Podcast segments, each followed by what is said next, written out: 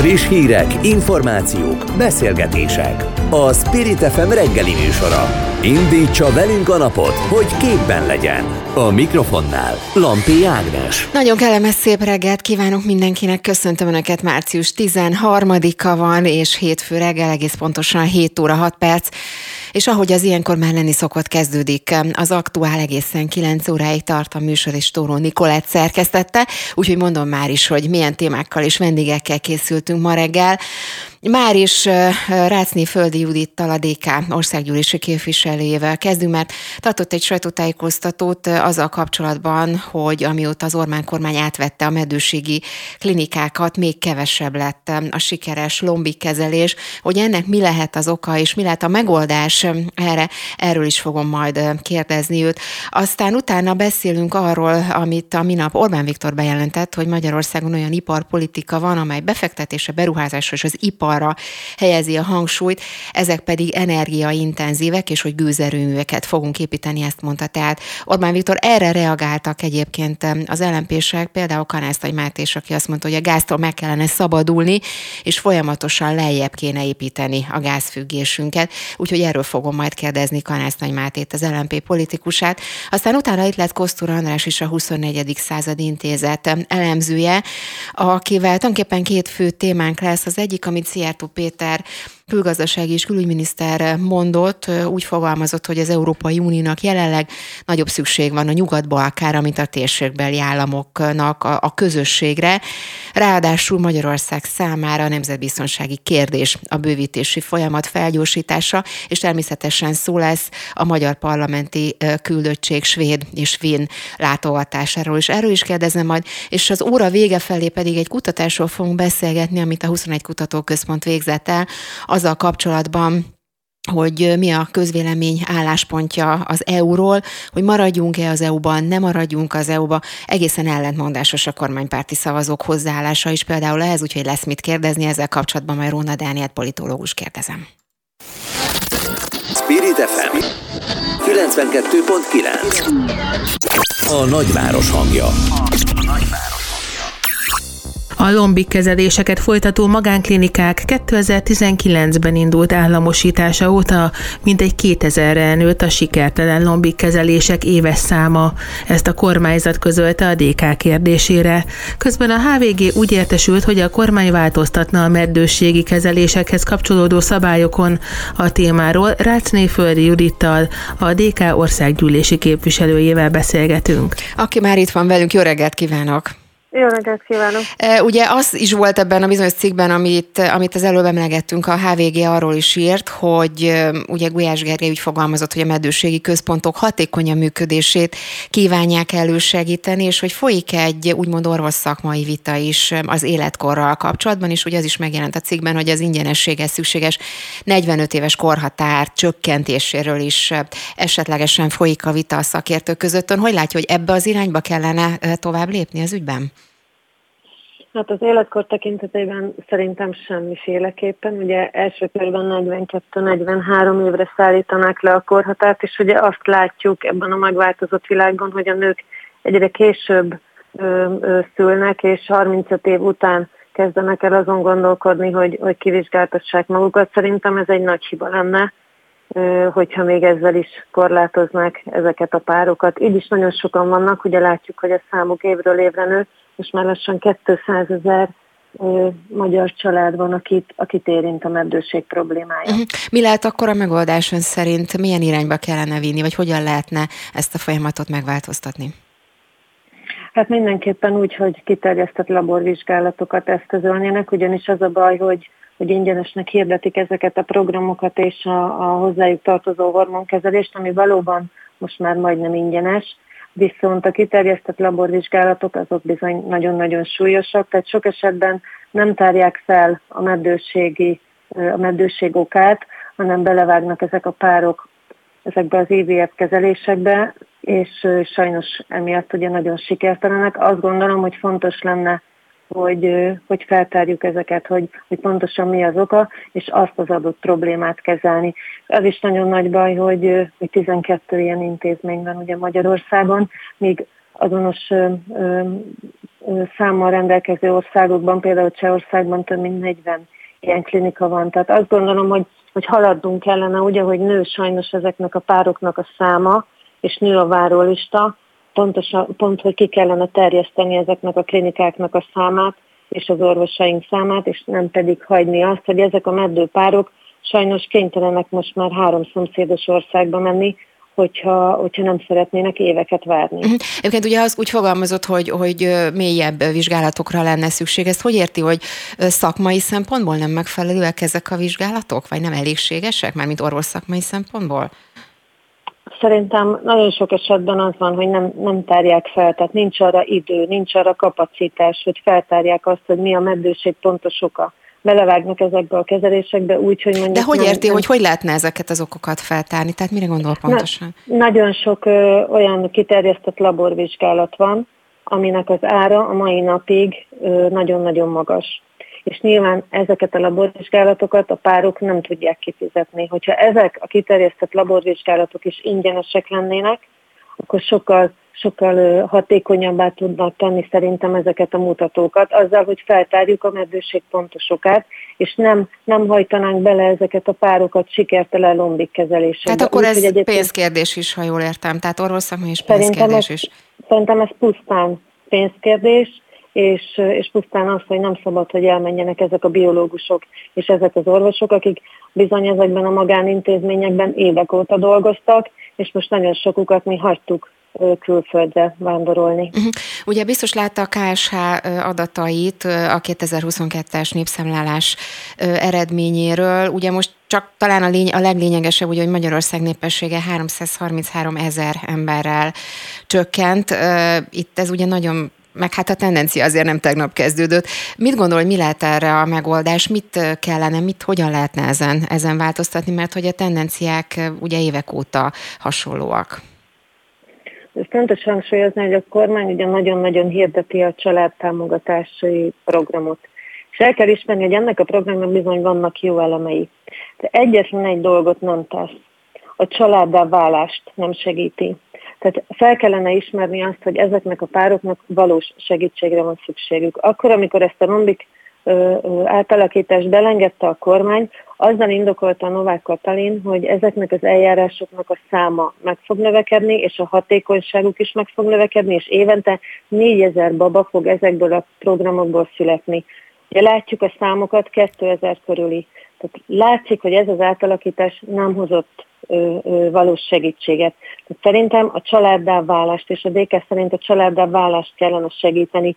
Kevés az, hogy támogatjuk őket, mint család, segítsük őket ahhoz, hogy család tudjanak lenni. És bizony ehhez a meddőségi támogatás igen-igen kardinális kérdés, pontosan amiatt, mert látjuk, hogy szinte minden harmadik magyar családot érint már ez a probléma. Uh-huh. És az a tendencia, amit tényleg itt a számok mutatnak, ugye itt a társadalom előregedéséről is szó van, mármint itt legalábbis az adatok alapján, amit, az én, amit én az előbb említettem a KSH vonatkozásában. Ugye itt az aktív korúak például, tehát a 15 és 64 év közöttiek száma 6 millió 201 ezer, az idős korúaké, azaz a 65 év felettieké pedig 1 millió 995 ezer, tehát ugye itt a lakosság 21 százaléka időskorú, ez nagyon magas szám egyébként más országokkal összehasonlítva is. Szóval hogyan lehetne akkor ez a megoldás, amit az előbb említett, hogy hosszú távon is, vagy a korfa megváltoztatása irányába is ez lett a megoldás? Szerintem igen, tehát ez is közte van a megoldásoknak, hogy, hogy minél több baba szülessen, és, és a család, családtámogatási rendszert is, hogyha kiterjesztenék, akkor, akkor tudnánk ösztönözni ezeket a fiatalokat. Ide tartozik például a, a bérlakás program is, hogyha ezeket a fiatal párokat, vagy őket segítenénk azzal, hogy fiatalon lakáshoz jussanak, hogy le tudjanak telepedni, lehet, hogy sokkal hamarabb tudnának családot vállalni, és nem arra kellene spórolniuk, hogy egyébként ilyen horroráron vásároljanak maguknak ingatlan. Szerintem ez nagyon összetett, de ebbe, ebbe beletartozik igen a meddőség támogatása is. Rácni Földi jutnak a DK országgyűlése képviselőinek. Köszönöm szépen, hogy tudtunk beszélni. Viszont hallásra. Én is köszönöm, viszont hallásra. Spirit FM 92.9 A nagyváros hangja. A nagyváros. A kormány gőzerővel épít azért, hogy az ország kiszolgálja a nagyipari központokat, jelentette be Orbán Viktor. Mint mondta, az Unió a gázerőműveket nem tiltja, két-három ilyen nagy teljesítményű létesítménnyel elláthatók lennének az ország keleti felében zajló fejlesztések. Vendégünk Kanász Nagy Máté, az LNP frakció vezető helyettese. Így van, jó reggelt kívánok! Jó reggelt kívánok! Ugye úgy fogalmazott Orbán Viktor egész pontosan, hogy Magyarországon most már egy olyan iparpolitika van, amely befektetésekre, beruházásokra és az iparra helyezi a hangsúlyt, már pedig ezek nyilván energiaintenzívek, és akkor ennek kapcsán említette, ugye, hogy gázerőműveket fogunk építeni, hogy kiszolgáljuk a nagyipari központokat. Ugye önök erre, illetve egész konkrétan ön erre úgy reagált, hogy a gáztól épp, hogy meg kell szabadulni, mert hogy folyamatosan lejjebb kéne építeni a gázfüggőségünket, és hogy ezzel kapcsolatban Magyarországon most már papíron ugyan elkötelezett, de totálisan szembe megyünk ezzel, akkor vajon mi lett az oka annak, hogy Orbán Viktor mégis ezt jelentette be? Azért kérdezem azt, mert ugye önök is elmondták, hogy korábban talán Tusnálfürdőn ha jól emlékszem, tavaly még azt mondta, hogy pont az ellenkező irányt jelölte be, tehát hogy le kell jönni a gázról. Tehát akkor mi lett ennek a változásnak az oka, hogy látja? Ja, persze, hát ez teljesen egyértelmű, hogy a klímaváltozás ezen szakaszában sajnos ugye a helyzet rosszabbodására lehet és kell számítani, meg kell szabadulni minden fosszilis energiahordozótól, és lejjebb kéne építeni az ezzel kapcsolatos igényeinket. Itt nem beruházásokat kell tenni fosszilis energia terén, hanem pont ellenkezőleg, tehát ki kell ezt vezetni.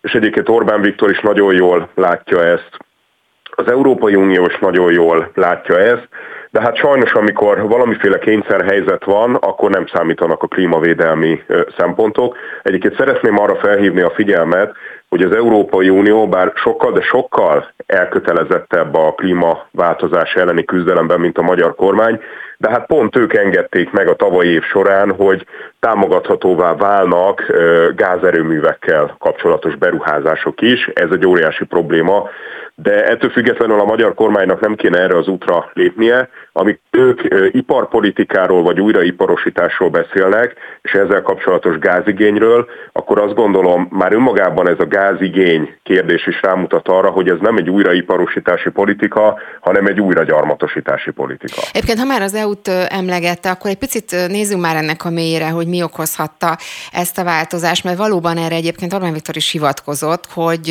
az EU van született ugye döntés arra, hogy fogalmazott, hogy nem tiltják a gázerőművek felépítését, mert hogy a kialakult helyzetben a gáz nem minősül, úgy fogalmazott Orbán Viktor, hogy ellenségnek. Tehát mi lehet a változás akkor itt a, az EU részéről, vagy mi ennek a háttere?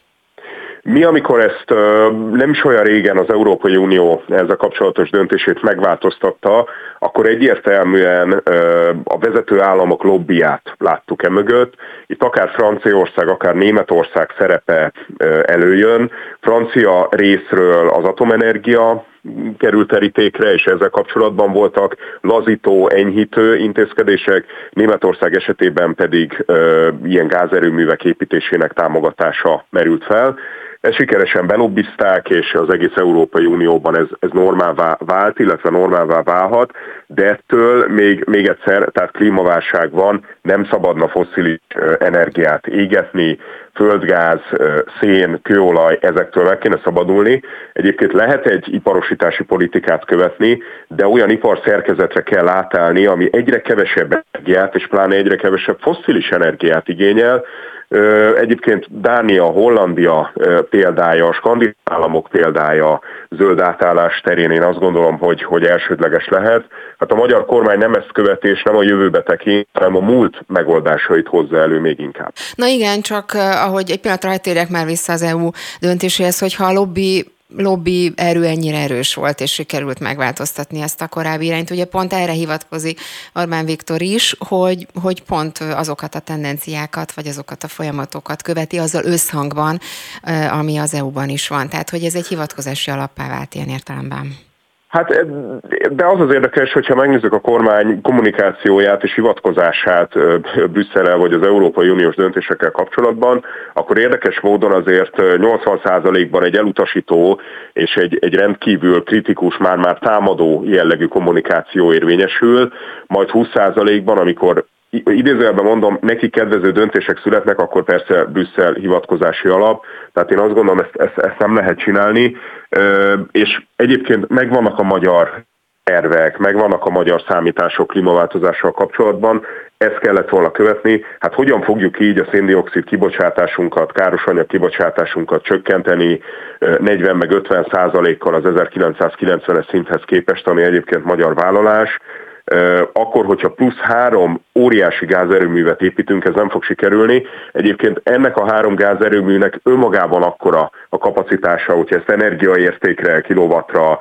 terawattórára számoljuk át, mint egyébként a Paksi atomerőműnek, tehát itt hatalmas nagyságrendről van szó, és egyébként nem is a magyar szempontokat, érdekeket szolgálja, hiszen kínai gyárakat és távol-keleti tulajdonban lévő gyárakat fog ez ellátni energiával, akik ugye az itt előállított akkumulátorokat német autókba fogják majd beépíteni, szállítani, amit szintén exportálnak. Tehát nagyon-nagyon kérdéses az, hogy egyáltalán ez, ez hogyan éri meg, kinek éri meg, és kinek fog ez megtérülni Akkor folytassam minden, ugye, mert ő úgy fogalmazott, hogy ismét Oroszországból akarják importálni a gázt, de hogy ez egy teljesen uh, rossz irány, és hogy ez, a, ez az egész helyzet tulajdonképpen csak tovább növeli az ország energiafüggőségét is, meg hát nyilván, ahogy az előbb említette is, ugye korábban szembe megy a, a korábbi vállalásokkal is. Az, hogy ez ennyire nyilvánvaló, mert ugye azt mondta, hogy nyilvánvalóan ismét Oroszországból akarják importálni a gázt. Ez tényleg ennyire nyilvánvaló? Én azt gondolom, hogyha megnézzük a magyar-orosz kapcsolatok alakulását, a korábbi gázszerződéseket, hogy ezeket milyen hosszú távra szabják meg, hogy mennyire nem tudunk megszabadulni, nem hogy a szénhidrogénektől, de egyáltalán azon belül is ennek legrosszabb formájától, most biztonság vagy geopolitikai szempontból mondom, hogy legrosszabb formájától az orosz gáztól, akkor sajnos fölmerül az bennünk elég erősen, hogy továbbra is Oroszországból kívánják ezt biztosítani, de hát természetesen zöld szempontból, klímavédelmi, környezetvédelmi szempontból bárhonnan is biztosítják azt a gázmolekulát, amit elégetnek, annak káros anyag kibocsátása lesz, akár Oroszországból, akár Amerikából, akár a közel-keletről érkezik, ez, ez nagyon-nagyon káros, tehát még egyszer ettől meg kell szabadulni, és hogyha megnézzük, kínai akkumulátorgyárakat akarunk ellátni olyan energiával, amiből nekünk hiány van, tehát energiaválság van. Az energiánknak most is jelentős részét, 30-40 százalékát külföldről importáljuk, hogyha áramról beszélünk, ha teljes energiafelhasználásunkról beszélünk, beszélünk még nagyobb arányát.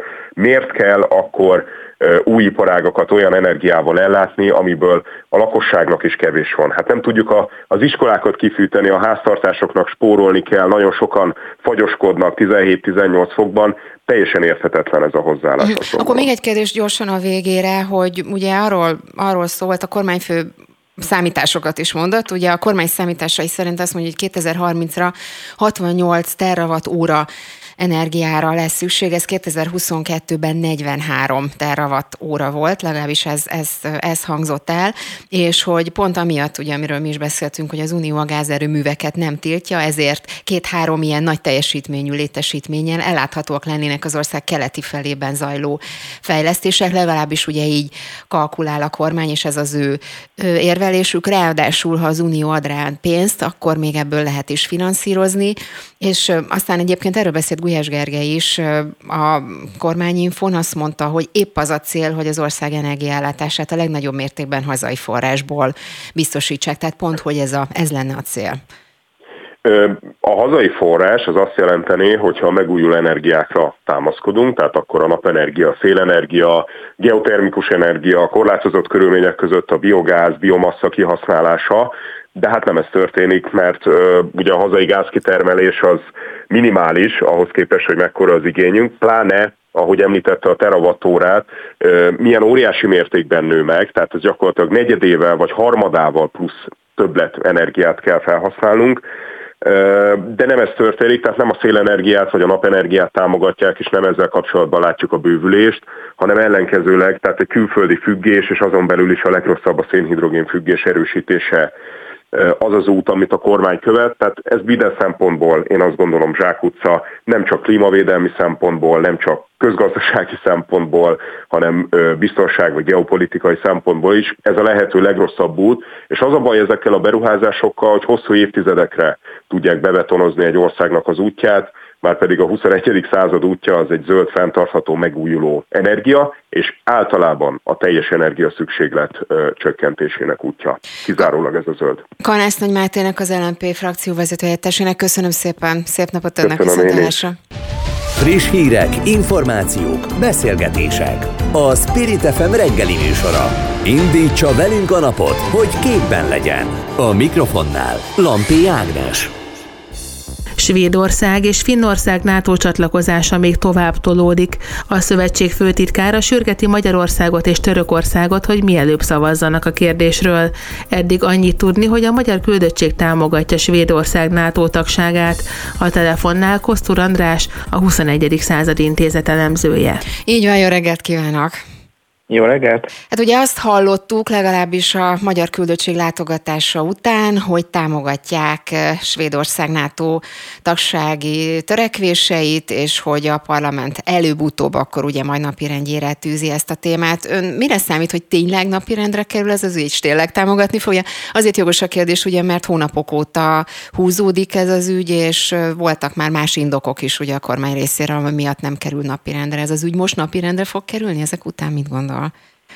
Hát valószínűsíthetően igen, hogyha ilyen állásfoglalás hangzott el, ugye ebben erre számíthatunk, hogy előbb-utóbb azért erre sor került, tehát nem valószínű, hogy véglegesen fog húzódni. Tehát nyilván voltak különböző kérdések felmerültek, mind a kormány részéről, mind a, ugye a kormánypárti frakció részéről itt Magyarországon azzal kapcsolatban, hogy mennyire célszerű és mennyire tehát, hogy pontosabban hogyan is lehetne, miért is kellene végrehajtani ezt a NATO csatlakozást, megszavazni egészen pontosan.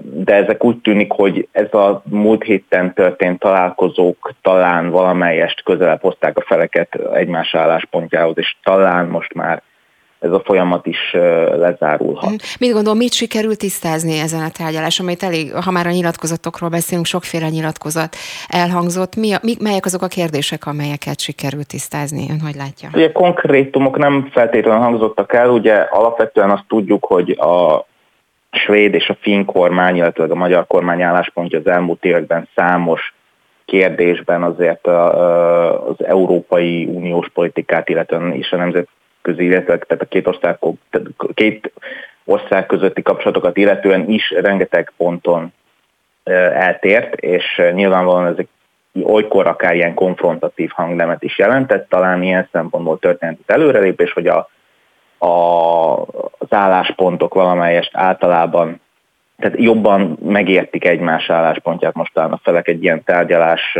után. Ilyen szempontból is volt talán jelentősége ennek a folyamatnak, hogy nem, tehát hogy kicsit elhúzódott ez a NATO csatlakozási folyamattal kapcsolatos eljárás, ilyen értelme is lehetett, hogy alkalmat adott arra, hogy ezek az országok a korábbi vitás kérdéseket is megbeszéljék, leviljék, és leviljenek, és újra tárgyalják ezeket a kérdéseket. Azért kérdeztem egyébként a nyilatkozatokat, mert például biztos ön is látta, például Győri Enikő, ugye, aki szintén tagja volt ennek a küldöttségnek, ő úgy például a hírtévében úgy fogalmazott, hogy a svéd média megágyazott ennek a látogatásnak a szó negatív értelmében mindent elkövettek, hogy ez a tárgyalás ne menjen jól, ne legyen konstruktív. Tehát például Győri Enikő így látta ezt a tárgyalást, és aztán utána azt is ugye Helsinki, az Helsinki tárgyalás előtt úgy fogalmazott, hogy a, a tárgyaláson láttam az arcukon, hogy úristen, most mi lesz, mit akarnak ezek itt, egész konkrétan ezt mondta Győri Enikő, tehát nem voltak egyértelműek ezek a nyilatkozatok. Igen, de talán, hogyha a hivatalos nyilatkozatokat veszük, akkor azok alapvetően visszafogottabbak voltak. Nyilvánvalóan ugye a média álláspontja, a svéd és a finn mainstream médiának az álláspontja. De hát most Győri Enikőt idéztem igazából, nem Én, a ér, a Értem, tehát, hogy tehát nyilván ő arról beszélt, hogy ha megágyaztak ennek a, a találkozónak, értelemszerűen itt arról van szó, hogy igen, tehát van egy alapvető médiábeli hangnem, ami általában Magyarországot ér, és nyilván egyes politikusok részéről is ugyanez a hangnem látható, tehát egy alapvetően támadó hangnem Budapest politikájával szemben. Más kérdés, hogy ez mennyiben tükrözi konkrétan a mostani jelenlegi svéd kormánynak az álláspontját, és mondjuk a tárgyaló delegációnak a tényleges álláspontját, amit a tárgyalásokon kifejtett, tehát attól független, hogy nem feltétlenül, tehát hogy van egyfajta visszafogott óvatosság a másik fél szemben, nem biztos, hogy ez a tárgyások kimenetére és kihat. Ettől függetlenül természetesen bármi történhet, tehát hogy nyilvánvalóan ez a kérdés akkor lesz lezárva, hogyha a ratifikáció megtörténik, vagy éppenséggel elutasításra kerül, de hogy értelmszerűen jelenleg én nem látom azt, hogy ez a folyamat tényleg, tehát hogy, hogy tehát talán, mint aki mozdult volna holdpontról. Uh-huh. Egyébként maga a NATO bővítés, ugye sok szempontból, és már mindjárt Szijjártó Péterről is beszélgetünk, de hát a kormány részéről sokszor elhangzott, hogy a NATO bővítés amúgy Magyarország érdeke is lenne, ugye más országok esetében is kiállt emellett az álláspont mellett Magyarország, és hát meg az is elhangzott több szempontból, hogy épp hogy profitálhatna ebből Magyarország, arról nem is beszélve, hogy a szervezetet is erősíteni. Szóval ennek ellenére látszik az, hogy húzódik ez az ügy, akkor hogy jön ez a két, két álláspont össze? Tehát van egy elvi álláspont, ami ugye általában a NATO bővítés mellett ö, szól, mivel értem a magyar kormány álláspontja az, hogy ez alapvetően erősítené nyilvánvalóan a szövetséget is. Másrésztről viszont ugye van egy gyakorlati kérdés, tehát ez egy gyakorlati folyamat. Alapvetően semmi meglepő nincs abban, hogy tehát tavaly nyáron jelentette be ez a két ország azt, hogy csatlakozni szeretne a NATO-hoz. Alapvetően semmi, uh, annak ellenére, hogy nyilvánvalóan a többé-kevésbé felkészült országokról van szó természetesen, de semmi meglepő nincs abban, hogy ez a folyamat most még kevesebb, mint egy éve tart.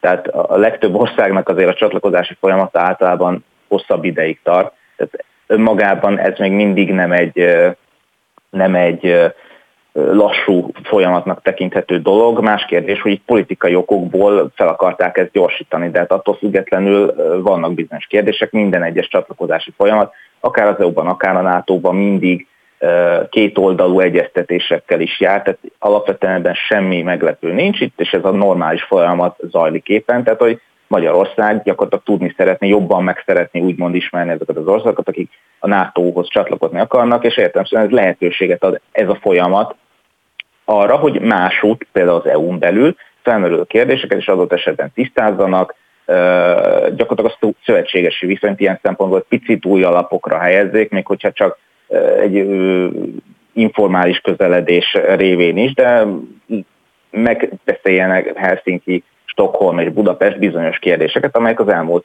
években vitát gerjesztettek a felek között, hiszen itt alapvetően egy nagyon komoly elköteleződési viszonyról van szó a nato belül ilyen szempontból fontos, hogy ezeket a vitás kérdéseket valamelyes legalább tisztázok, legalábbis kijelöljük azokat a pontokat, amelyek alapján támogatjuk például a csatlakozást, és nyilván ez egy normális felvételi procedúrának a része, tehát ez rengeteg az elmúlt években is láthattuk, akár, ugye, akár a NATO, akár a, az EU bővítés kapcsán, ilyen kérdések különböző országok viszonylatában felmerülnek, mindig vannak bizonyos viták, és azokra ugye vagy pont kerül a végre, vagy sem, de ez a normális eljárásnak a része, az talán egy picit volt fura, és ez okozza most talán a torzítást is, hogy nagyon gyorsan, nagyon hirtelen döntött ugye a politikai okokból a NATO mellett, hogy ezeket az országokat most azonnal fel kell venni. Uh-huh.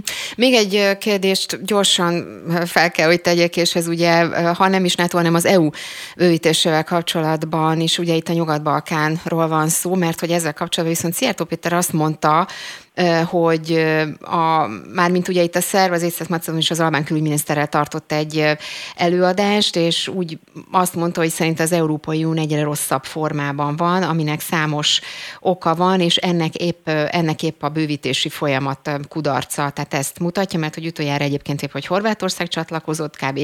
10 éve, és 73 óta ez a leghosszabb idő, ami eltelt új ország belépése nélkül, és ugye közben a közösség el is vesztette ugye az Egyesült Királyságot, tehát hogy az Európai Uniónak jelenleg nagyobb szüksége van a Nyugat-Balkára, mint a térségbeli államoknak a közösségre. Ezt mennyire látja hát hogy mondjam, mennyire érvényes ez a, ez a megállapítás, amit Szijjártó Péter mondott? Talán általánosabb stratégiai szempontból mindenféleképpen van azért alapja ennek a kijelentésnek, hiszen azt láthatjuk, hogy az Európai Unió egy picit elvesztette a, a, a el, tehát a kitűzött célok felé haladást. Nem nagyon látható, hogy tulajdonképpen az EU nemzetközi szinten, mint külpolitikai kapcsolatoknak a szereplője mit is szeretne pontosabban elérni.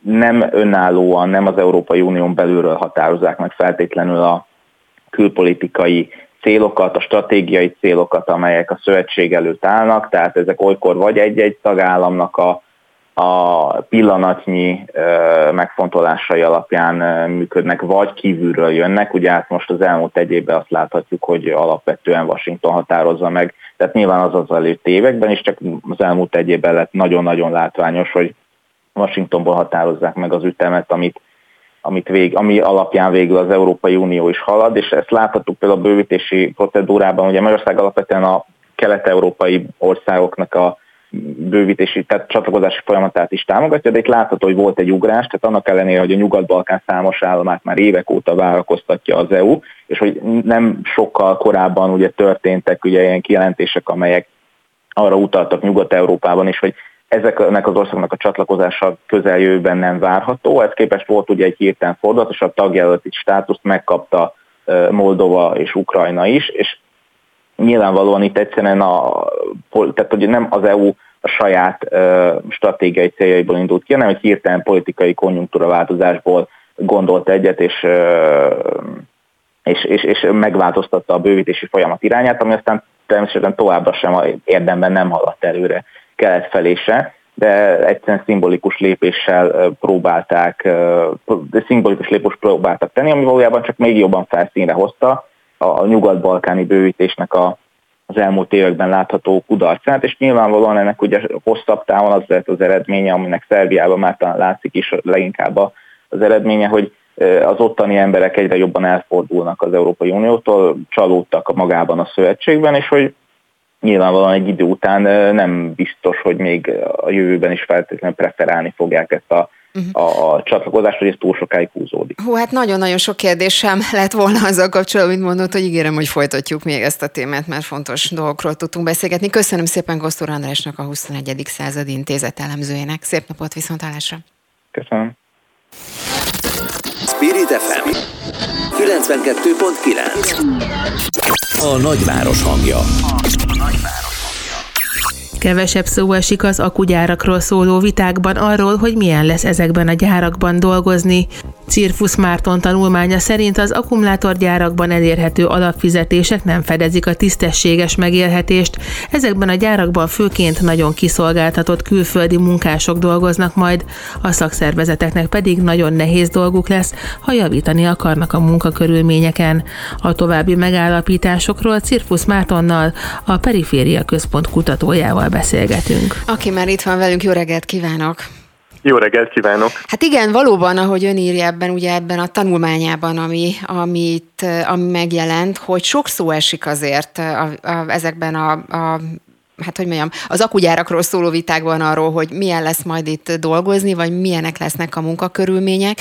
De kezdjük már ott, hogy ön szerint lesz-e elég magyar munkaerő ezekbe a gyárakban. Nagyjából milyen nagyságrendről beszélünk, és ha nem lesz, akkor kik jöhetnek, és az ő munkakörülményeik mennyiben lesznek, vagy lehetnek mások, mint mondjuk akár a magyar munkavállalóké. Hát arra számítunk, hogy 2025-ig körülbelül 30 ezer ember fog dolgozni ezekben a gyárakban, ebben már beleértendő azok a, beleértendők a beszállítók is, tehát akik valamilyen alkatrészeket szállítanak majd ezek, ezeknek az akkumulátorgyáraknak. És biztos, hogy nagyon különböző lesz a helyzet, de az ország egyes részein lévő gyárakban, de az általános vélekedés az, hogy nem lesz elég dolgozó, akiket azokból a településekről vagy a környékükről a gyárakban lehet foglalkoztatni. Úgyhogy én abban biztos vagyok, hogy, hogy külföldi dolgozókra is szükség lesz. Ennek már látjuk jeleit, szóval például a Komáromi akkumulátorgyárból dolgoznak Szlovákiából dolgozók, hiszen a nagy számban, a Gödi Samsung gyárban tudjuk, hogy vannak ukrán vendégmunkások, úgyhogy biztos, hogy ez lesz a jövőben is. És ez egyébként mennyire probléma, mondjuk akár a munkafeltételekről beszélünk, vagy fizetésekről beszélünk, mert hogy ezzel kapcsolatban is folyik azért vita, hogy ez most milyen irányba viszi el a folyamatokat, tehát ezért van előnye, hátránya is nyilván. Igen, igen, ezt nagyon nehéz megbecsülni. Az biztos, hogy a jogszabályok szerint elvileg ugyanabban a munkakörben ugyanannyit kellene kapnia egy magyar dolgozónak, mint egy bármelyik EU-s tagállamból érkező dolgozónak, vagy mint egy EU-n kívülről érkező dolgozónak, és ugyanez igaz a munkaerőkölcsönzők által foglalkoztatottakra, illetve a, a, a törzsgárdához tartozókhoz, de biztos, hogy, hogy lesznek bérkülönbségek, illetve az is, az sem mindegy, hogy a, a környéknek a, a bér, bérszintjét hogyan fogják megváltoztatni ezek a nagy beruházások. Uh-huh. Egyébként a Telex készített egy összeállítást ezzel kapcsolatban, egy sorozatot megszólaltattak, akár név nélkül is akkumulátoripari munkásokat biztos látta. Például azt írták a Telexen, hogy egy nekik nyilatkozó akkumulátoripari munkás szerint például a Gödi Samsung gyárban nagyon szigorú és néha megalázó körülmények között dolgoznak, felváltva ugye nappal és éjszakai műszakokba, cserébe viszont jóval az átlag fölötti fizetést kapnak, úgy fog fogalmazott, hogy legalább kétszer annyit keres, mint mondjuk az előző munkahelyén.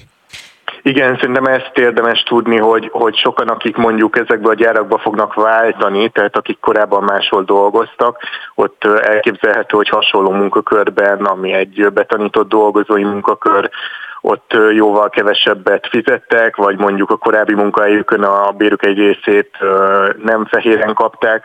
Szóval ebből a szempontból biztos, hogy lehet, lesznek, lesz változás, de hogy az, az is biztos, hogy, hogy ez ennyi pénzért meg nagyon-nagyon sokat kell dolgozni, tehát folyamatosan túlórákat vállalni, ugye ez az váltakozó éjszakai nappali munkarend az is azért nagyon megterhelő, amit nem biztos, hogy kompenzál az, hogy, hogy megkapja az ember azt a műszakpótlékot még a fizetése mellé. Úgyhogy hát ezek ezek, ezen tényezők mellett lehet mondjuk tisztességes béreket keresni, hogyha az ember elvállalja a túlórákat, meg a plusz műszakokat, meg tényleg elmegy a törvényi le- lehetséges maximumig a munkaóráival. Egyébként egy-egy ilyen gyárnak, most az akkumulátorgyár megépítésére gondolok, mondjuk egy-egy régiónak a bérszintjét akár meg is emelheti? Tehát ennek lehet mondjuk hatása, akár, a, akár kicsit nagyobb távlatokban nézve? Azt szerintem itt attól függ, hogy hol vagyunk, tehát a, a Gödigyár az ugye része a, a nagy Budapest környéki hatalmas munkaerőpiacnak, ahol nagyon-nagyon sok munkahely van elérhető nagyon közel, vagy kis, kis távolságon belül. Ott egyébként azt látjuk, hogy főleg Nógrád megyéből érkeznek nagy számban dolgozók, onnan buszoztatják őket.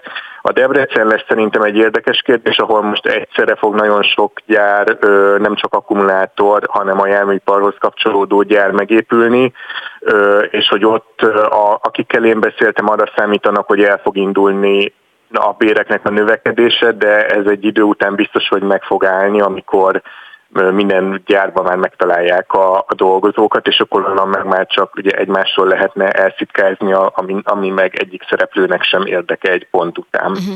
És mi van akkor, ha mondjuk a, a helyiek tiltakoznak? Hát ugye azt látjuk Debrecenben, erről egyébként ön is beszélt egy interjúban, hogy, hogy ugye Debrecenben félnek úgymond a kínaiaktól, voltak tiltakozások, látványos megmozdulások, miközben hát ugye azt tapasztaljuk meg, hát tudható is, hogy Magyarország már évek óta az akkumulátorgyártásnak az egyik központja, és hát ahogy ön is itt fogalmazott ebben az interjúban, a kelet-ázsiai vállalatoknak a bedolgozója, tehát ez már egy réges-régi folyamat, nem tegnap indult. Mi az, ami Debrecenben ezt, ezt a helyzetet ön szerint akkor előidézhette?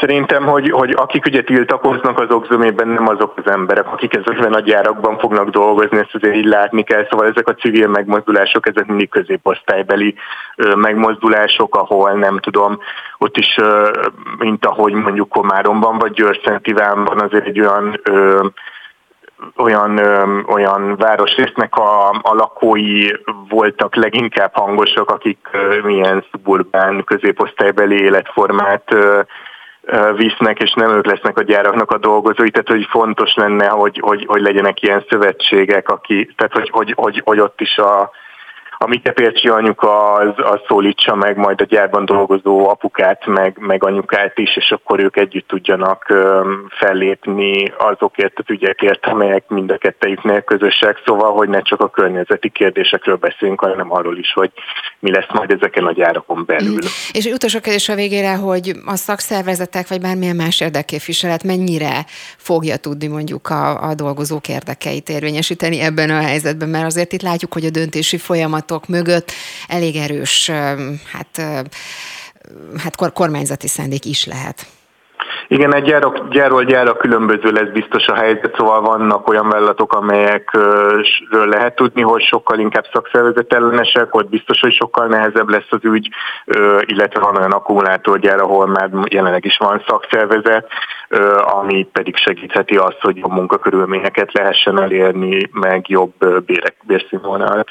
Biztos beszélünk majd még erről, Cifrusz Mártonnak, a Periféria Központ kutatójának. Köszönöm szépen, hogy tudtunk beszélni, és elmondtam mindezt nekünk. Viszontalásra! Viszontalásra! Friss hírek, információk, beszélgetések. A Spirit FM reggeli műsora. Indítsa velünk a napot, hogy képben legyen. A mikrofonnál Lampi Ágnes. Jó reggelt kívánok, köszöntöm Önöket, így van, már is folytatjuk az aktuált egészen 9 óráig. Túró Nikolát a mai műsor szerkesztője. Mindjárt Horváth Csabával, Zugló polgármesterével fogunk beszélgetni egy az uglói beruházásról, ugye, ami jelenleg is zajlik, mert hogy volt egy parás hangulatú lakossági fórum ezzel kapcsolatban, és a Telex tudósítása szerint a Horváth Csaba polgármester úgy fogalmazott, hogy tulajdonképpen kifogytak a jogi lehetőségekből. Hát meg fogom kérdezni, hogy tényleg elment ez a hajó, vagy esetleg van bármilyen más lehetőség. Aztán utána fogunk beszélgetni arról, hogy a magyaroknál, hát finoman szóval nem nyerő, úgymond a húsmentes étrend, miközben, ahogy egyébként már beszélgettünk róla a műsor első felében is, a klímacélokat valahogy el kell érni, vagy el kellene érni, és úgy tűnik, hogy a táplálkozásnak is, vagy a táplálkozás átalakításának is lehet ebben jelentősége, úgyhogy erről fogunk majd beszélgetni Szőlősi Réka élelmiszerpolitikai elemzővel, és aztán utána szó lesz arról is, hogy hát gyógyszerhiány alakult ki, nagyon komoly alapanyag hiányok, és a gyógyszertára, a gyógyszergyártók szerint a 24. órában vagyunk. Erről ma Marjai Tamás szakmai igazgatóval beszélgetünk. Spirit FM 92.9 A nagyváros hangja. A nagyváros. Parás hangulatú lakossági fórumot is tartottak a Bosnyák tér átalakításáról csütörtökön. A környéken élők tartanak a növekvő forgalomtól és zajtól, a kertvárosias övezet, valamint a piac elvesztésétől. A Telex tudósítása szerint a polgármester arról beszélt, kifogytak a jogi lehetőségekből, hogy bármilyen módon beleszóljanak az építkezésbe. A vonalban Horváth Csaba, az Zugló MSZP-s polgármestere. Így van, jó reggelt kívánok! Jó reggelt kívánok! Hát valóban ez a kérdés itt, mert na nagyon sokszor, mi is ugye többször beszélgettünk már a beruházásról, annak a részleteiről, hogy, hogy hogyan lehet egyensúlyozni a beruházás, illetve a között, hogy a lakosság mit és hogyan szeretne. Akkor ezek szerint elment ez a hajó? Kifogytak minden lehetőségből, jogi lehetőségből? A jogi lehetőségből kifogytunk, de választok ketté. Tehát van egy magánberuházó, aki irodát, 168 lakást és némi utcára nyíló kereskedelmi egységet akar megvalósítani.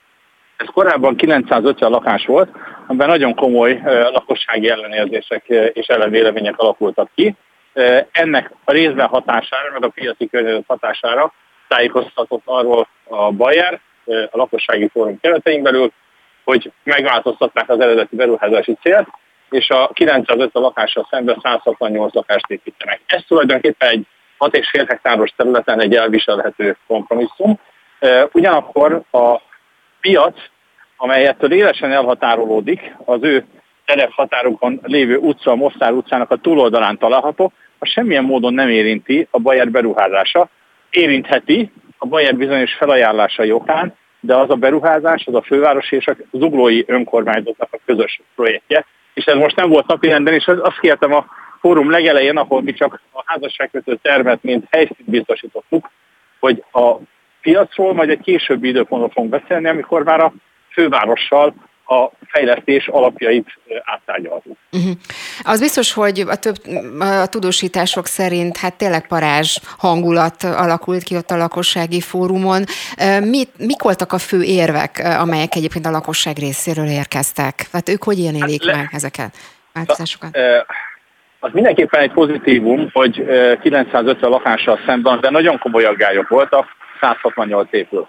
Ugyanakkor a jelenlévő lakossági vélemények a leginkább azt, azt kritizálták, hogy miért nem maradt úgy, ahogy van. Na most ezt nehéz elérni egy 17 évvel ezelőtt eladott ingatlan esetében, amit az akkori egyébként Fideszes vezetés adott el a egy lengyel befektetői csoportnak. Tehát 17 évvel később mi csak a jogkeretein belül mozoghatunk, mi jogi értelemben a kiemelt kormánykiemelő határozat ellen egészen alkotmánybírósági panaszig, több alkotmánybírósági panaszig léptünk, amelyek egyébként lepattantak az alkotmánybíróságról, mondván, hogy a kiemelő kormány határozathoz magasabb rendű jogszabály, mint az ugói helyi rendeletek, és így nincs jogunk kereskedni, például településképi kérdésekben sem. Tehát ez a tényszerű valóság. Ennek ellenére a Bayer visszajött, mert hogy nem csak a saját beruházását, hanem annak környezetét is szeretné megújítani, és itt már van azért lakossági és önkormányzati érdek, hiszen 11,5 milliárd forint értékben a környező utcákat és kisebb-nagyobb beruházásokat is megtenni a beruházott. Nyilván a saját önös érdekéből is, hogy szebb legyen a környezete. Tehát az nem csak neki lesz szebb, hanem nekünk zogójaknak is. Uh-huh. Egy pillanat, térjünk már vissza, amit ön is említett, ugye, hogy kiemelt, úgymond közérdekűnek minősítették ezt a beruházást. Ugye erről is sok vita volt, már nem akarnék nagyon visszamenni erre a részletre, de azért mégiscsak a változást tulajdonképpen ez hozta, vagy ez hozhatta. Ennek az indoklását, azt mennyire, hogy mondjam, tudták elfogadni? Inkább így kérdezem nem fogadtuk el, ezért pereltük be, ezért mentünk bíróságig, de ezzel pont nem tudtunk kezdeni semmit. Az tény, hogy a beruházás, minden beruházás mindig komoly vitákat vált ki.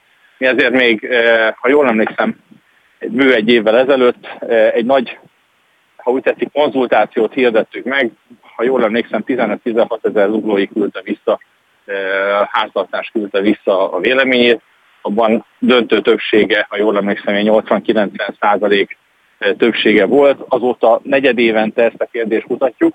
Mi alapvetően a saját városközponti beruházásunkat nem a baját vizsgáljuk, hogy azt milyen arányba támogatják nekünk.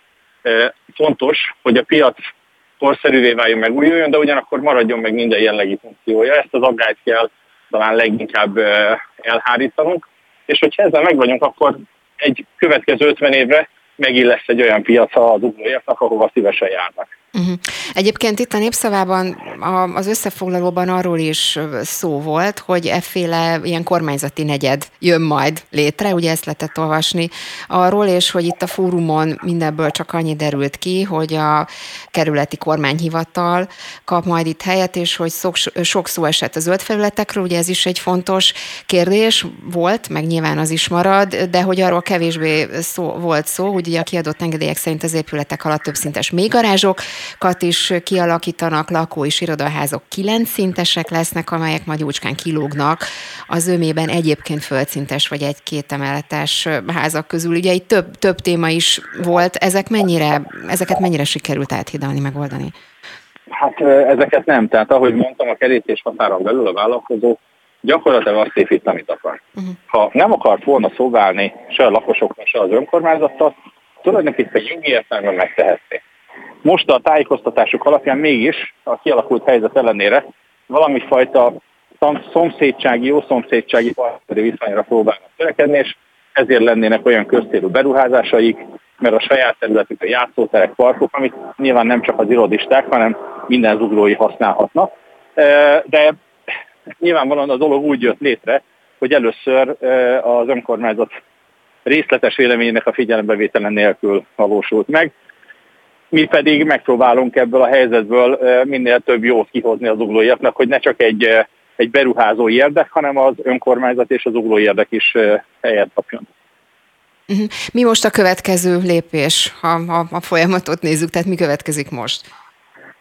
Elvileg egy nagyon vastos támogatói lista jelent meg a prezentációval, a lakossági fórum prezentációjába.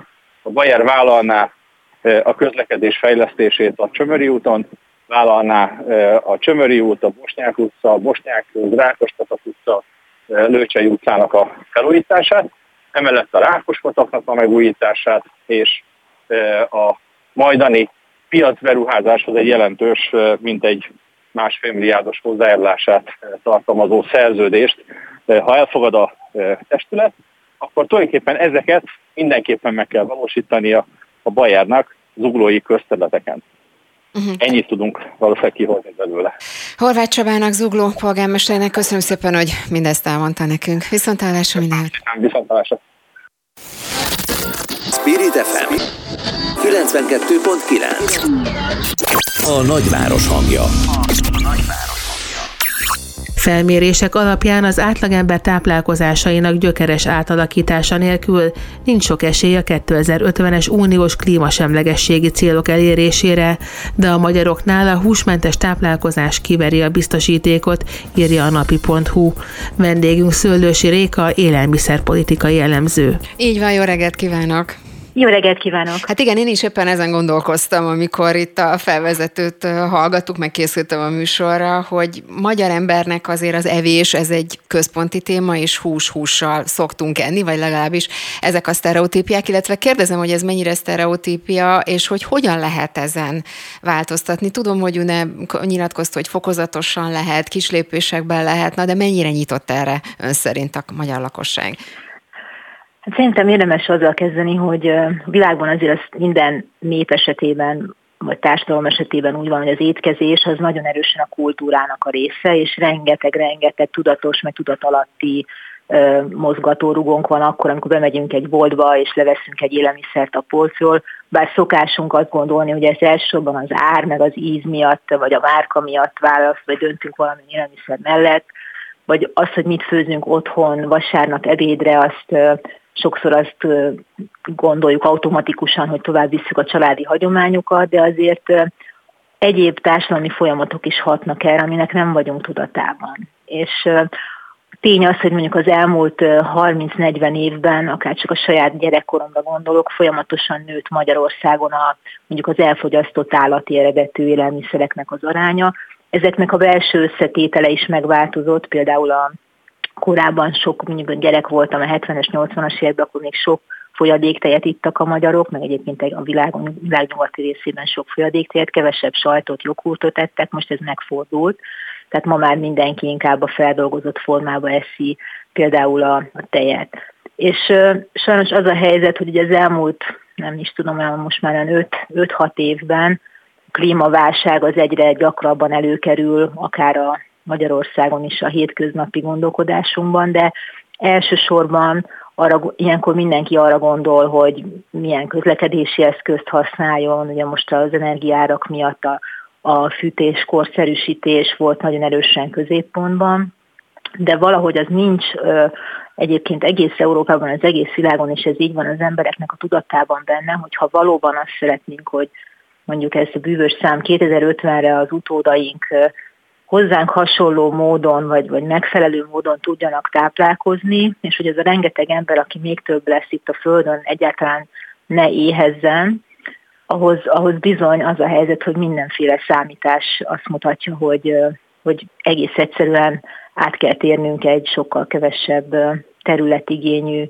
táplálkozásra, és hát ebből meg az következik, hogy mivel a, a mezőgazdaság egyébként a földnek a lakható területeit, tehát a szárazföldi területeinek majdnem az 50%-át elfoglalja, és ennek az 50%-nak gyakorlatilag a 80%-át pedig az állattartással kapcsolatos mezőgazdasági termelésre fordítjuk. Tehát lehet látni, hogyha, hogy mivel ez a terület tovább nem növelhető, hiszen tönkretettük a természeti környezetet, inkább csökkenteni kell, vissza kéne adni a természetnek egy csomó területet azért, hogy, hogy újra ugye a biodiverzitásról szoktunk beszélni, hogy ne csökkenjen tovább a földön élő fajoknak a száma. Ebből azt következik, hogy kisebb területen sokkal több ember, sokkal kisebb környezeti hatással kell ellátni, vagyis személyenként meg kell változtatnunk az étrendünket. És ez a világ gazdagabbik felében azt jelenti, hogy mivel eddig is sokkal több állati eredetű élelmiszer volt az étrendünkben annál, mint sem, ami egészséges,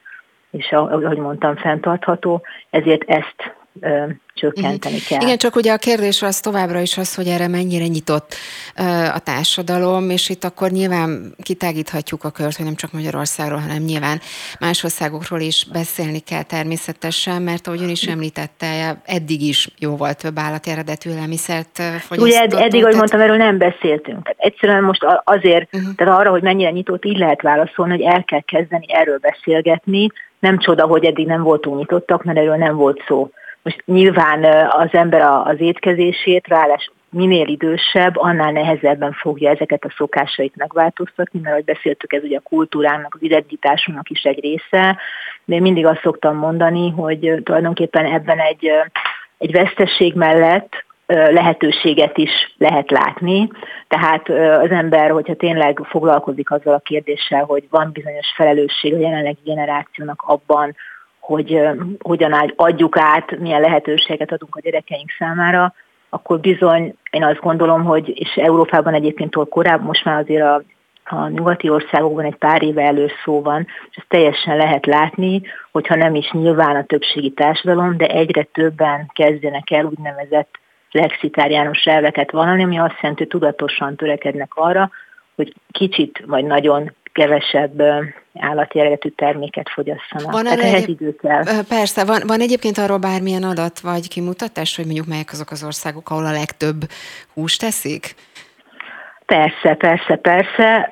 Gyakorlatilag Európában, Észak-Amerikában, Dél-Amerikában, Ausztrália, Új-Zélandon, ott, ott nagyon sok hús. Hogy ezt úgy kell elképzelni, hogy vannak olyan számítások, amelyek már 2019-ben talált, vagy nézték meg először, hogy mi lenne úgymond a fenntartható étrend úgy általánosan, és akkor, hogyha azt összehasonlítjuk mondjuk a magyar étrenddel, akkor az azt mutatja, hogy nekünk a jelenleginek durván a, tehát a jelenlegi hús és tejtermékfogyasztásunknak a 30%-a lenne fenntartható.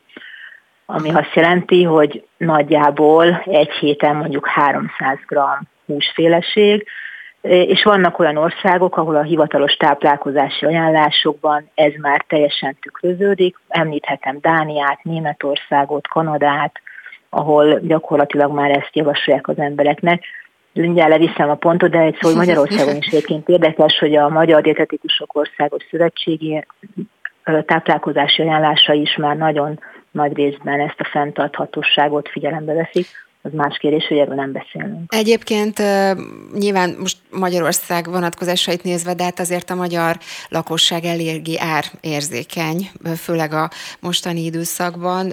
Az, hogyha egy picit változna az étrend, ez mit jelentene anyagi szempontból? Drágább lenne, olcsóbb lenne? Hogyan lehet ezt elképzelni? Én a saját példámat tudom említeni. Ugye a növényi fehérjéket, azokat úgy kell elképzelni, hogy rengeteg-rengeteg olyan növény van, amiről mi nem is gondoljuk, mondjuk most mondom a rizibizit, az egy teljes értékű élelmiszer. Tehát ma Magyarországon mondjuk a hüvelyes növényeknél megmaradtunk a köret vagy a levesbetét szerepnél, babgulyás és társai, és egész egyszerűen arról van szó, hogy megtanuljuk azt, hogy például a hüvelyes növényekből egyébként nagyon olcsón lehet teljes értékű nagyon finom élelmiszereket vagy ételeket készíteni, úgyhogy egyáltalán nem törvényszerű, hogy drágább legyen, sőt olcsóbb, nyilván minden vegyesbe is, meg növényibe is lehet drágában étkezni. Szerintem ilyen különbség nincs inkább több odafigyelést igényel. Mi a helyzet mondjuk a gyümölcsökkel, zöldségekkel? Ugye ott is a, és most nem csak az árakra gondolok, bár arra is, most nyilván ebben a helyzetben remélhetőleg ez majd azért változik, de hát azt mindig és nagyon sokszor elmondták szakértők, hogy nagyon-nagyon kevés gyümölcs, zöldséget fogyasztunk már, mint ahhoz képest, amennyit kellene. Ez mennyire hozhat változást?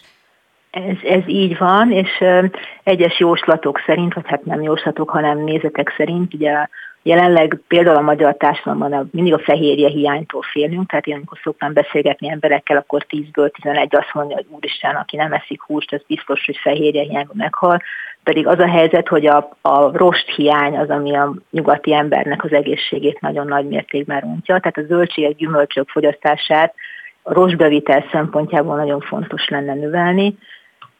Igen, Magyarországon az is probléma, hogy az áfa például egyelőre még különböző élelmiszercsoportok között például fenntarthatósági, de egészségi szempontból sem tesz kivételt, tehát nem ösztönöz mondjuk az áfa arra, hogy, hogy egészségesebben táplálkozzunk.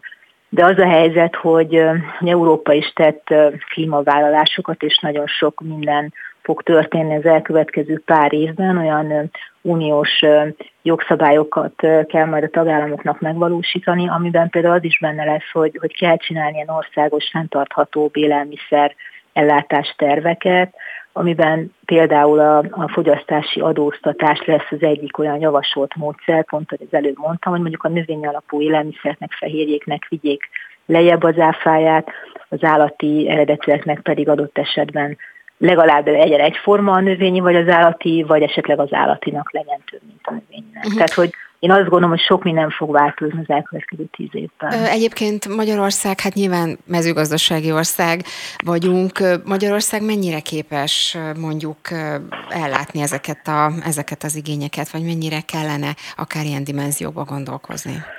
Ugye a fenntarthatóságban az is megvan, hogy minél rövidebb és egyszerűbb ellátási láncokat kellene csinálni. Ugye jelen pillanatban az a világon az élelmiszerellátás nem így működik, tehát hogy a pont amiatt, hogy minél olcsóbb legyen, mindent azt határoz meg, ezért keresztbe kasul szállítunk mindent, mindent megpróbálnak ott termelni, ahol az a legnagyobb, legversenyképesebben előállítható. E, ezek a folyamatok párhuzamosak, tehát nyilván kéne törekedni arra, hogy mondjuk a zöldséggyümölcs termelés, ami az elmúlt 20 évben sajnos nagyon leépült Magyarországon, hogy ezt valahogy meg kéne próbálni megint támogatási, ösztönzési eszközökkel visszaalakítani. Tehát ez egy nagyon összetett folyamat. Pont ez is egyébként a nehézsége, hogy, hogy akár csak azt a példát veszem, hogy fogyasztóként mondjuk a mai Magyarországon tudatos fogyasztók leginkább csomagolásmentességgel, foglalkoznak, vagy, vagy helyi piacokon történő vásárlásukkal. Ez mind része a fenntartható étrendnek, de korán sem egyenlő vele. Tehát egy olyan komplex rálátás kell, ami miatt szoktam én azt mondani, hogy végső soron fogyasztóként azért a legegyszerűbb és legtöbbet akkor tehetünk, hogyha az állati eredetű élelmiszerek arányát csökkentjük az étrendben, Nyilván törekszünk arra, hogy ezen belül minél közelebb előállított, minél inkább mezőgaz, kimélő mezőgazdasági módszerekkel előállított terményeket vásároljunk. Hát azt hiszem, hogy ez, ez, ez lesz az a téma, amiről egész biztosan akkor sokat fogunk, vagy minél, minél többet fogunk beszélgetni. Sokat Kösz, kell, igen. Sokat kell. Köszönöm szépen Szőlősi Réka élelmiszerpolitikai jellemzőnek, hogy akkor erről beszéltünk, és folytatjuk majd még. Viszontlátásra minden Köszönöm, viszontlátásra. Friss hírek, információk, beszélgetések. A Spirit FM reggeli műsora. Indítsa velünk a napot, hogy képben legyen. A mikrofonnál Lampi Ágnes. Sorra zárnak be a patikák. Magyarországon jelenleg 670 ezer ember jut hozzá korlátozottan gyógyszerhez. A vényköteles gyógyszerek forgalma csökkent. A hálózatban működő gyógyszertárak szövetsége megkongatta a vészharangot. A helyzetről dr. Marjai Tamással, a szervezet szakmai igazgatójával beszélgetünk. Így van, jó reggelt kívánok! Jó reggelt kívánok, és ugye az, a kedves hallgatókat. És ugye az is elhangzott csak, hogy még egy számot mondjak, hogy folyamatosan csökkent a gyógyszertárak száma az elmúlt 12 évben, ugye ez is elhangzott, jelenleg 168 gyógyszertára van kevesebb, mint 2010-ben, 7%-os csökkenésről lehet szó, és ugye azt is hozzátették, hogy bár időközben új patikák is nyitottak, 200-nál is több gyógyszertára került lakat, jelenleg 2280 gyógyszertár működik Magyarországon, és ugye itt főleg az is elhangzott, hogy a bezárások főleg a kisebb településeken történtek. Ez a bizonyos 2280 gyógyszertár, ez, ezek szerint nem elegendő jelenleg. Igen, pontosan nem lehet meghatározni, hogy mi az a gyógyszertárszám, ami szükséges lenne. Ugye itt arról beszélünk, hogy főleg a kisebb településeken, ahol már nem közforgalmú gyógyszertárak vannak. Ugye itt ezekről beszéltünk, ez a 2280 gyógyszertár, ez közforgalmú gyógyszertár, de vannak a még kisebb települések, ahol úgynevezett fiók gyógyszertárak működnek, amelyek egy kicsit szűkebb szolgáltatást kínálnak a betegek számára, ezeknek a száma is folyamatosan csökken. És a szövetségünk azt mondja, hogy azok a települések, ahol egy gyógyszertár, akár közforgalmú, akár fiúgyógyszertár lát el egy települést, az nagyon fontos, mert az az utolsó bástyája a gyógyszerellátásnak, hogyha egy településen helyben nem érhető el a gyógyszerellátás, akkor az a betegeknek rosszabb egészségügyi szolgáltatást jelent. Tehát szerintünk fontos lenne az, hogy ezeket az egy települést egyedül ellátó közforgalmi és fiókgyógyszertáraknak a működését segítse az állam. Ugye alapvetően erre tettünk is javaslatot, főleg a fiókgyógyszertárak létesítésére és működtetésére próbáltunk koncentrálni ebben a javaslatunkban, hiszen nagyon fontos lenne, hogy a gazdasági fenntarthatósága és a hosszú távú működtetése ezeknek a gyógyszertáraknak biztosított legyen. Egyébként ez anyagi kérdés elsősorban azért kérdezem, mert ugye az indokok között nyilván itt újra, újra csak az energiára emelkedése szerepel, amát nyilván ugye elhangzott az is, hogy jelentős többletterhet ró a gyógyszertárakra, és hogy nőtt az energiaköltségük, havi szinten itt akár ilyen két-háromszáz ezer forintokról is esett szó, tehát ezek szerint anyagi kérdésről van szó már, mint hogy a gyógyszertárak fenntarthatóságáról? Igen, itt alapvetően az elmúlt 10-15 évben úgy változott a gyógyszertárak gazdasági fenntarthatósága, hogy jelentősen romlott, főleg a kisebb településeken lévő gyógyszertáraknál. Ezt alapvetően két folyamat okozza. Az egyik az, amit ön is mondott, hogy a működéshez kapcsolódó költségek, az ugye az elmúlt évben, ugye itt különösen a rezsi díjak azok, amik nagyon megemelkedtek, de emellett ugye az infláció hatására jelentős bérnövekedésre is szükség volt a gyógyszertárakban, tehát a gyógyszertárak kiadásai összességében nagyon megemelkedtek az elmúlt időszakban. Ezzel párhuzamosan viszont a gyógyszertárak bevételei nem tudtak növekedni. Ugye a gyógyszertárak bevételeinek túlnyomó többségét jelenleg is a társadalombiztosítás által támogatott gyógyszerek forgalma adja. Ezeknek a gyógyszereknek azonban nem szabadára van, hanem egy támogatott ára van, amitől a gyógyszertárak nem térhetnek el. Uh-huh. Ugye ennek mi... következtében... Igen. Bocsánat, igen, ennek igen. Követ... Tehát ennek következtében a, a szabott TB ár miatt meg van határozva, hogy a gyógyszertáraknak mennyi bevételük származhat ebből a körből, és ez nem követte a, sajnos az inflációt, illetve nem követte a költségek emelkedését. Uh-huh.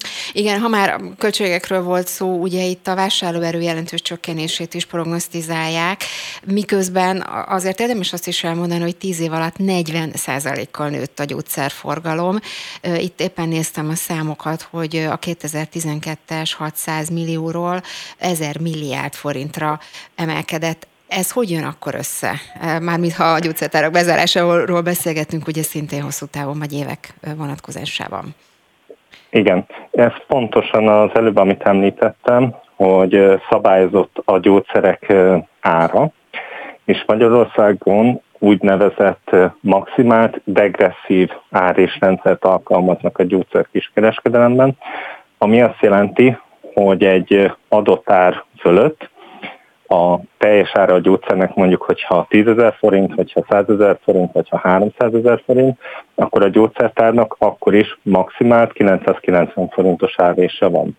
Aminek következtében, ugye ahogy ön is elmondta, hiába emelkedik a gyógyszerek teljes ára, ezzel párhuzamosan nem emelkedik olyan mértékben a gyógyszertárak bevétele, mivel hogy ugye maximált az árés.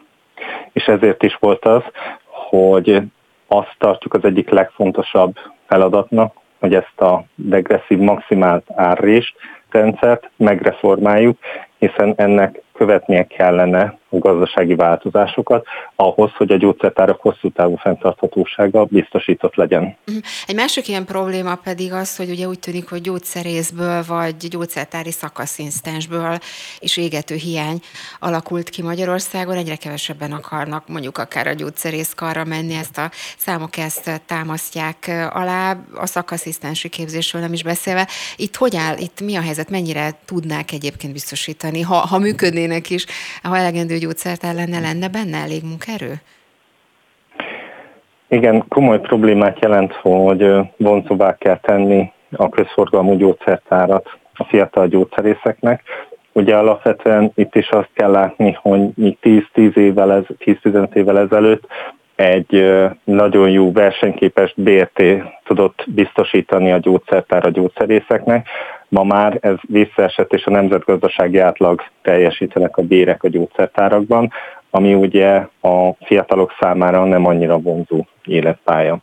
Emellett ugye a szakaszisztenseknél, gyógyszertári szakaszisztenseknél az is problémát jelent, hogy a szakképzés átalakítása miatt több változás is volt az elmúlt években, és a jelenlegi rendszerben van egy hosszabb kifutás, ami miatt egy-két éven belül kevesebb szakaszisztenst fognak képezni a gyógyszertárak számára, így az elérhető munkaerő mennyisége csökkenni fog, és ez a munkaerőhiány akár a gyógyszerészeknél, akár a szakasszisztenseknél azt jelenti, hogy a bérköltségek emelkedni fognak, emellett viszont a kisebb gyógyszertárakban nem fog elég munkaerő jutni. Mhm. Hát akkor van megoldandó probléma bőven. Köszönöm szépen dr. Mariai Tamásnak, hogy tudtunk ezekről beszélni. Viszont hallásra! Nagyon szépen köszönöm én is a lehetőséget, viszont hallásra! Spirit FM 92.9 A nagyváros hangja. Szombat délután tömegbaleset volt az M1-es autópályán, 5 kamion és 37 autó ütközött. Összesen 39-en sérültek meg, köztük 10 gyermek. Egy holtestet később a roncsok alatt találtak meg. A telefonnál Szabó Bistric Anett, a Fehérvár megyei katasztrófavédelmi igazgatóság szóvivője. Így van, jó reggelt kívánok! Jó reggelt kívánok, köszöntöm a rádió hallgatókat. Ugye nagyon sok tudósítás, bejelentkezés volt a helyszínről, és tényleg tulajdonképpen akik a helyszínen ott voltak tudósítók, mind elmondták, hogy hát sokféle balesetet láttak már, de ennyire súlyosat, ennyire hát rémeset nagyon-nagyon régen nem. Önnek mi a tapasztalata? Mert ugye az volt, hogy, hogy a por, por miatt mentek egymásnak, a, mentek egymásnak az atók. Ilyenre talán nem is volt még korábban példa a baleset keletkezési okát, körülményeit vizsgálják, ahogy azt is vizsgálja a katasztrófavédelem, hogy mi vezethetett a tűzesethez a helyszínen. Azt hiszem kijelenthető mind a tűzoltók tapasztalataiból, mind a beavatkozás összetettségéből adódóan, hogy az utóbbi időknek mindenképpen az egyik legsúlyosabb közlekedési balesete volt Magyarországon. Uh-huh. Mit lehet tudni egyébként a sérültek állapotáról a friss információk szerint? Ugye itt is elhangzott, hogy, hogy hogy nagyon sokan sérültek meg. A sérültekről bővebben a mentőszolgálat tudná a rádióhallgatókat tájékoztatni. A tűzoltók vasárnap kora hajnalra fejezték be a műszaki mhm. mentést, hiszen egy nagyon összetett beavatkozásról volt szó, aminek az első és legfontosabb lépés az életmentés volt, és mindezzel párhuzamosan még azt is meg kellett akadályozni, hogy a lángok további járművekre átterjedjenek, és mindezt a beavatkozást, ahogyan elhangzott egy az erős szélben a porfelhő, valamint a felszálló sűrű fekete füst is nehezítette a kollégák részére. 70 tűzoltó dolgozott kint a helyszínen, ők hét városból érkeztek, emellett még a bicskei önkéntes tűzoltók is aktívan részt vettek, mind a műszaki mentésben, a tűzoltásban, valamint a tűzoltók ezzel párhuzamosan még a sérültek ellátásában is segítkeztek a mentőszolgálat munkatársainak. Uh-huh. Igen, én is néztem itt a képeket, hát tényleg elborzasztó, hogy mennyire tulajdonképpen nem is nagyon lehetett látni az autópályán nézve itt a por felhőket, és ugye arról is szóltak a híradások, hogy pár órával a baleset előtt volt egy másik karambol az M1-es autópályán, és hogy itt voltak olyanok is, ugye, akik felvetették, hogy a rossz látási viszonyok miatt esetleg kellett volna intézkedést hozni már a későbbiekre. Ezt mennyire látja reálisnak? A baleset körülményeit minden tekintetben vizsgálni fogják, pont úgy, ahogy egy másik balesetnél is. Az biztos, hogy a baleset idejében egy másodfokú narancsriasztás volt érvényben Fehérvár megyében, illetve a környező térségben is, tehát nagyon erős széllökésekre lehetett számítani már a reggeli, sőt a hajnali óráktól, amiről folyamatosan tájékoztatást adott a meteorológiai szolgálat, illetve ez a katasztrófavédelem honlapján is megjelent egy meteorológiai térképen. Tehát ilyenkor, ilyen szélsőséges időjárási körülmények között mindenképpen azt javasoljuk jellemzően, hogy fokozott körültekintéssel kell vezetni, hiszen az erős szél is sok helyen gondokat okozhat, kidöntheti a fákat, megmozdíthatja akár a tehergépjárművek rakományát is. Tehát, hogyha meteorológiai riasztás van érvényben, akkor fokozott körültekintéssel kell haladni és mhm. közlekedni. Igen, és akkor még egy utolsó kérdés csak a végére, hogy egyáltalán ki lehet, vagy hogyan lehet kivédeni azt, hogy mondjuk akár a jövőben ilyen előfordulhasson, hogy milyen tapasztalatokat lehet, ha egyáltalán lehet egy ilyen helyzetből szűrni, kell esetleg bármit szigorítani a közlekedési szabály, vagy bármilyen intézkedés gondolkoznak-e, hogy kell-e bármit hozni ez ügyben? Én két fontos megelőzési tanácsot javasolnék az egyik, hogy ha erősen fúj a szél, mindenképpen tájékozódjunk, hogy milyen időjárás várható, illetve a tervezett útvonal járhatóságáról lassabban vezessünk, figyeljünk oda egymásra is, ami nagyon fontos, ha autópályán haladunk, főleg ha átutazóban vagyunk, figyeljük, hogy merre járunk, hogy melyik lehajtót hagytuk el. Annak érdekében, hogyha esetleg mi balesetet szenvedünk, vagy balesetet látunk, akkor pontosan meg tudjuk mondani a baleset helyszínét és annak megközelítési módját, hiszen ez nagyon fontos annak érdekében, hogy melyik felhajtón közelítsék meg a tűzoltók a baleset helyszínét, illetve a társszervek. Szabó Bisztriszonetnek a Fejévár megyei katasztrófavédelmi igazgatóság szóvivének köszönöm szépen a friss híreket, információt. Viszont hallásra! Viszont hallásra! Spirit FM 92.9 A nagyváros hangja. A nagyváros.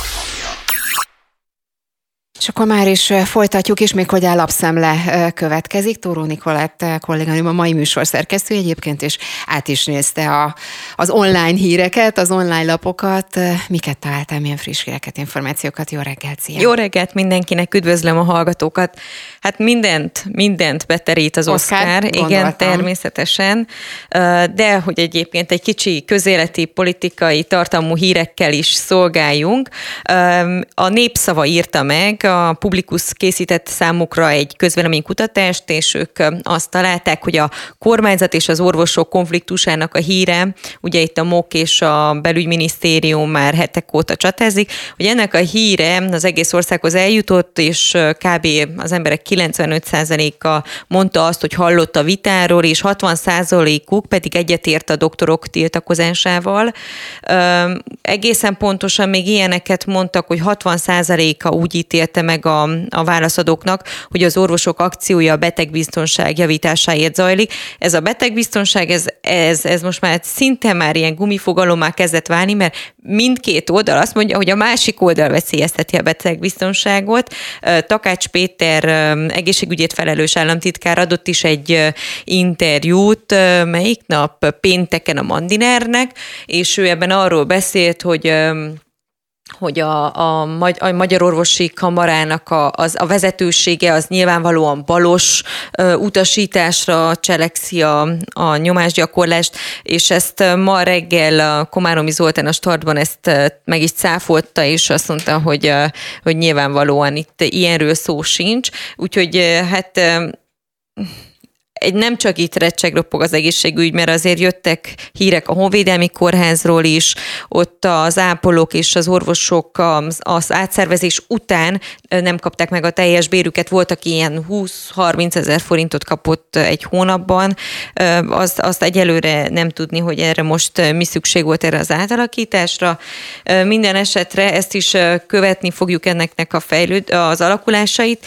Mond, mondjak-e még, van-e még? Van még időnk, és ha már itt tartunk, és hadseregről volt szó, ugye az Indexnek adott egy interjút a honvédelmi miniszter, és egy hosszú az interjú, nem volt időm teljesen végigolvasni, de azért itt az interjúkészítők kiemelik, hogy, hogy ugye arról beszélt, a honvédelmi miniszter, hogy elhúzódó háborúra számít, ez tulajdonképpen uh-huh. nem meglepetés, mert hogy ezt eddig is erről is ugye sokan beszéltek, megerősítette azt, hogy nem fogunk fegyvert szállítani Ukrajnának, és hogy folytatják a magyar haderőnek a megújítását. Ugye szó van az interjúban a toborzó kampányról is, és hogy hogy megint leszögezte a miniszter, hogy a kasszánya kapuja nyitva áll a fiatalok hát, előtt, és hogy, hogy nem hozzák vissza a sorkatonaságot, mert sokan már ettől tartottak egyébként. Ez a, ehhez fűznék egy gondolatot, hogy uh-huh. folyamatosan toboroznak embereket, de ugye pár hete történt az, hogy több 100-200 vezetőbeosztású tisztet küldtek el a honvédségtől.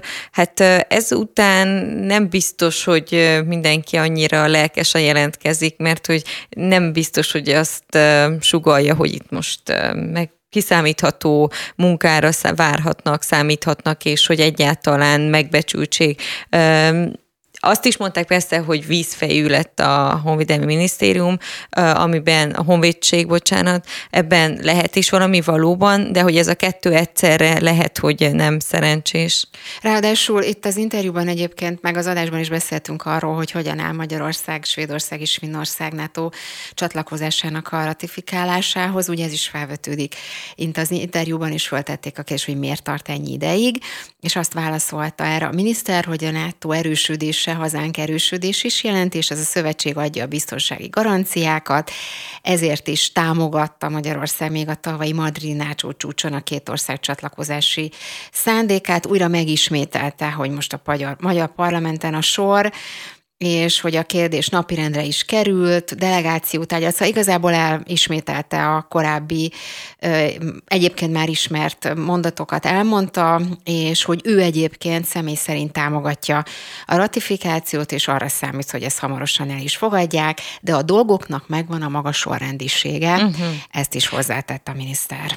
Hát ugye az a, az állás, hogy a Fidesz frakció megosztott ebben a kérdésben, idáig, aki megszólalt, ez mindenki támogatta ezt a, a csatlakozást, a bővítést, a, de olyat még nem hallottam, aki azt mondta, hogy ő egyébként ő az, aki ellenzi. Nem tudom, te olvastál Nem, ilyet? nem, nem, nem hallottam. Mert ugye kérdezték is egyébként a Gulyás Gerget is, de ő, szak, ki ő az, aki? neveket mondani, hogy mekkora vita lett. Hát nem is tudom, azon gondolkoztam, hogy emlékszem-e bármire, ami a Fidesz frakcióban megosztotta volna, megosztotta volna a Fidesz frakció tagjait, nem nagyon jutott eszembe ilyen.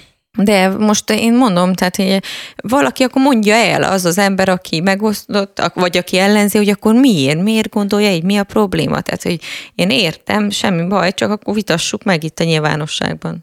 Aztán még egy, még egy pár percünk még van, úgyhogy még találtam egy érdekes hírt egyébként a 24.hu-n, egyébként Na. ők az RTR-re hivatkoznak, hogy több mint 10 ezer ember csaphatott be egy online munkát ígérő cég. Hát ugye persze sok szó esett már, hogy hogyan lehet átvágni a másikat, és milyen módok, és erre aztán a legkreatívabb megoldások tudnak születni, de tavaly, itt ez a cikk arról szól, hogy tavaly november óta azt ígérte egy cég a jelentkezőknek, hogy internetes munkával gyorsan sok pénzt lehet keresni. Hát ugye ez ideális erre vágyik, nem? De először ehhez be kell fektetni, és különböző szintek voltak ebben az online munkában akiről, akit itt megszólaltattak, 1,2 milliót utalt a cégnek, és utána kapta meg Jézusom. a munkát.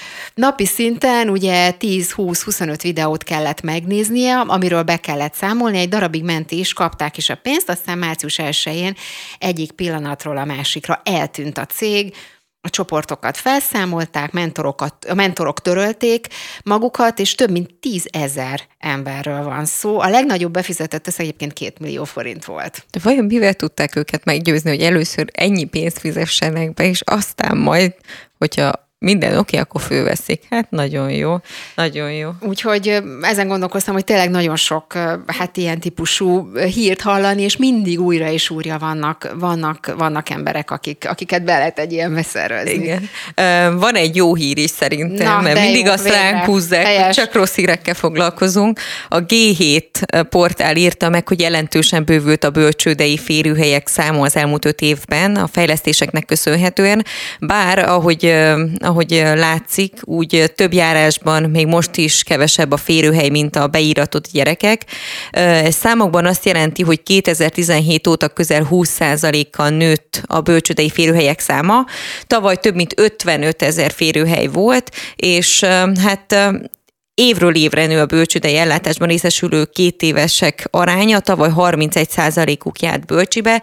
A G7 komoly adatok alapján egy adatelemzést végzett, és erről jutottak ide. Azonban oké, okay, hogy nő, ez nagyon dicséretes, viszont a kormányzati céloktól elmarad a fejlesztés üteme így is. Orbán Viktor 2019-ben azt mondta, hogy 22-re teljes lesz a bölcsődei ellátás, és elérik a 70 ezer férőhelyet. Hát 23 van, még, még nem teljes. Még van idő. és akkor tényleg egy utolsó hír a végére. Az Oszkárról a HVG-n olvastam, hogy ugye most mindenki ezzel foglalkozik, és a HVG ír arról, hogy ennél kínosabb interjút akarva is nehéz lett volna összehozni az Oscar Gála vörös szőnyegén. Hát nem fogod kitalálni, hogy kiről van szó. Hugh Grant, azt írják itt a cikkben, hogy bárhol lett volna, csak a mikrofon előtt nem, és hogy azt írja a cikk, hogy azt lehetne gondolni, hogy a színész elemében van az Oscar Gála vörös szőnyegén, de legalábbis nem éri meglepetésként, hogyha mondjuk éppen az óra elé tesznek egy mikrofont, feltesznek neki néhány kérdést, és akkor azt írják, hogy a Hugh Grant olyan unottan és udvariatlanul válaszolt a vörös szőnyeget interjú, tehát a vörös szőnyegen, hogy még nézni is rossz volt, nem véletlen, hogy a rövid bejátszás után ö, körbefutotta hát ugye nagyon nagy vízhangja volt a közösségi médiában, itt meg is lehet egyébként nézni.